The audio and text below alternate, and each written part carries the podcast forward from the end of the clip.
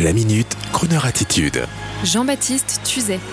Le nouveau film de Blanche-Neige, sans les nains et sans Blanche-Neige.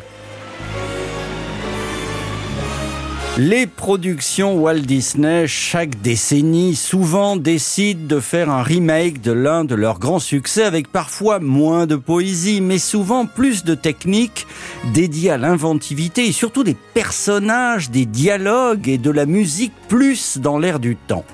Parfois, ce sont des réussites, parfois ces remakes ne peuvent que s'effacer à terme devant l'original. Et c'est contre toute attente qu'en deux mille vingt-deux, la Walt Disney Company décide de faire un remake de son premier grand succès mondial de dix-neuf cent trente-sept, Blanche-Neige et les Sept Nains.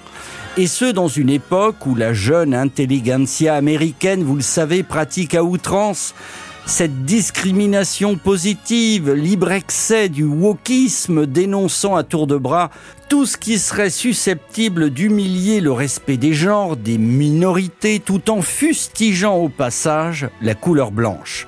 Donc, vous vous en doutez, Blanche-Neige, pléonasme, blanche et neige, en y rajoutant les sept nains, des nains, et sept en plus, l'affaire du remake s'annonce ardue pour le réalisateur Mark Webb quand on sait que déjà les attaques fusent, y compris par des acteurs de la profession tels que Peter Dinklage, l'acteur nain, star de Game of Thrones, qui avec un franc-parler tout à fait digne d'une célébrité mondiale de Netflix, affirme dans la presse, je cite, « une putain d'histoire arriérée où sept nains vivent ensemble dans une grotte. » Aussitôt après la lecture de cet article, la production déclare étudier une modification scénaristique en remplaçant les hommes de petite taille par, je cite, des créatures merveilleuses dont on travaillerait à la personnalisation par la voix. Ça, c'est très bien.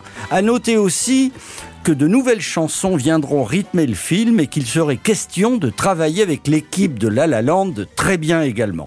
En fait, la colère de l'acteur atteint de nanisme de Game of Thrones, Peter Dinklage, viendrait du fait que la production aurait clamé haut et fort que Blanche-Neige, dans un souci d'inclusion et d'explosion des genres, ne soit plus blanche mais métisse, avec une actrice latino-américaine pour la représenter très bien, affirmant toujours avec des mots choisis et sans crainte, je parle de l'acteur, d'un côté, ils veulent faire progressiste, et de l'autre côté, ils veulent continuer à propager des stéréotypes à la con sur les nains.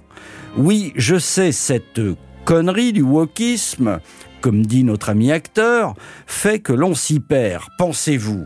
Mais oui, n'ayez pas honte. Vous avez peur qu'on vous vole votre Blanche-Neige. Mais n'ayez pas honte. De manière inclusive, je dirais que vous avez le droit d'être différent. Et pour apaiser nos cœurs d'enfants, je vous propose de retrouver Simplet, Grincheux, Hatchoum et la jolie Blanche-Neige, l'authentique. Mais tout cela, sans malice, sans provocation. On écoute une chanson où tout le monde fait le ménage ensemble. Eh bien, ça, c'est inclusif. Bonne journée sur Crooner Radio. Joyeux. Whistle while you work.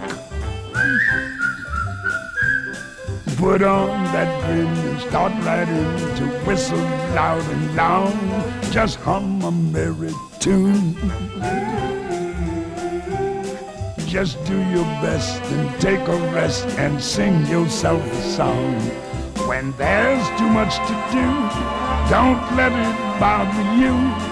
Forget your troubles, try to be just like the cheerful chickadee and whistle while you work. Come on, get smart and tune up and start to whistle while you wait.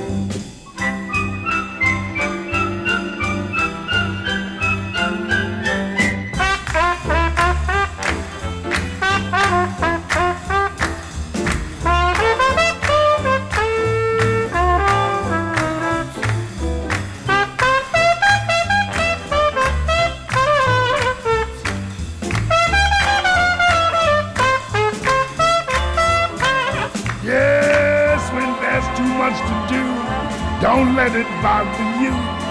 Forget your troubles, trying to be just like that cheerful chickadee, and whistle while you work. Come on, get smart, tune up and start to whistle while you work.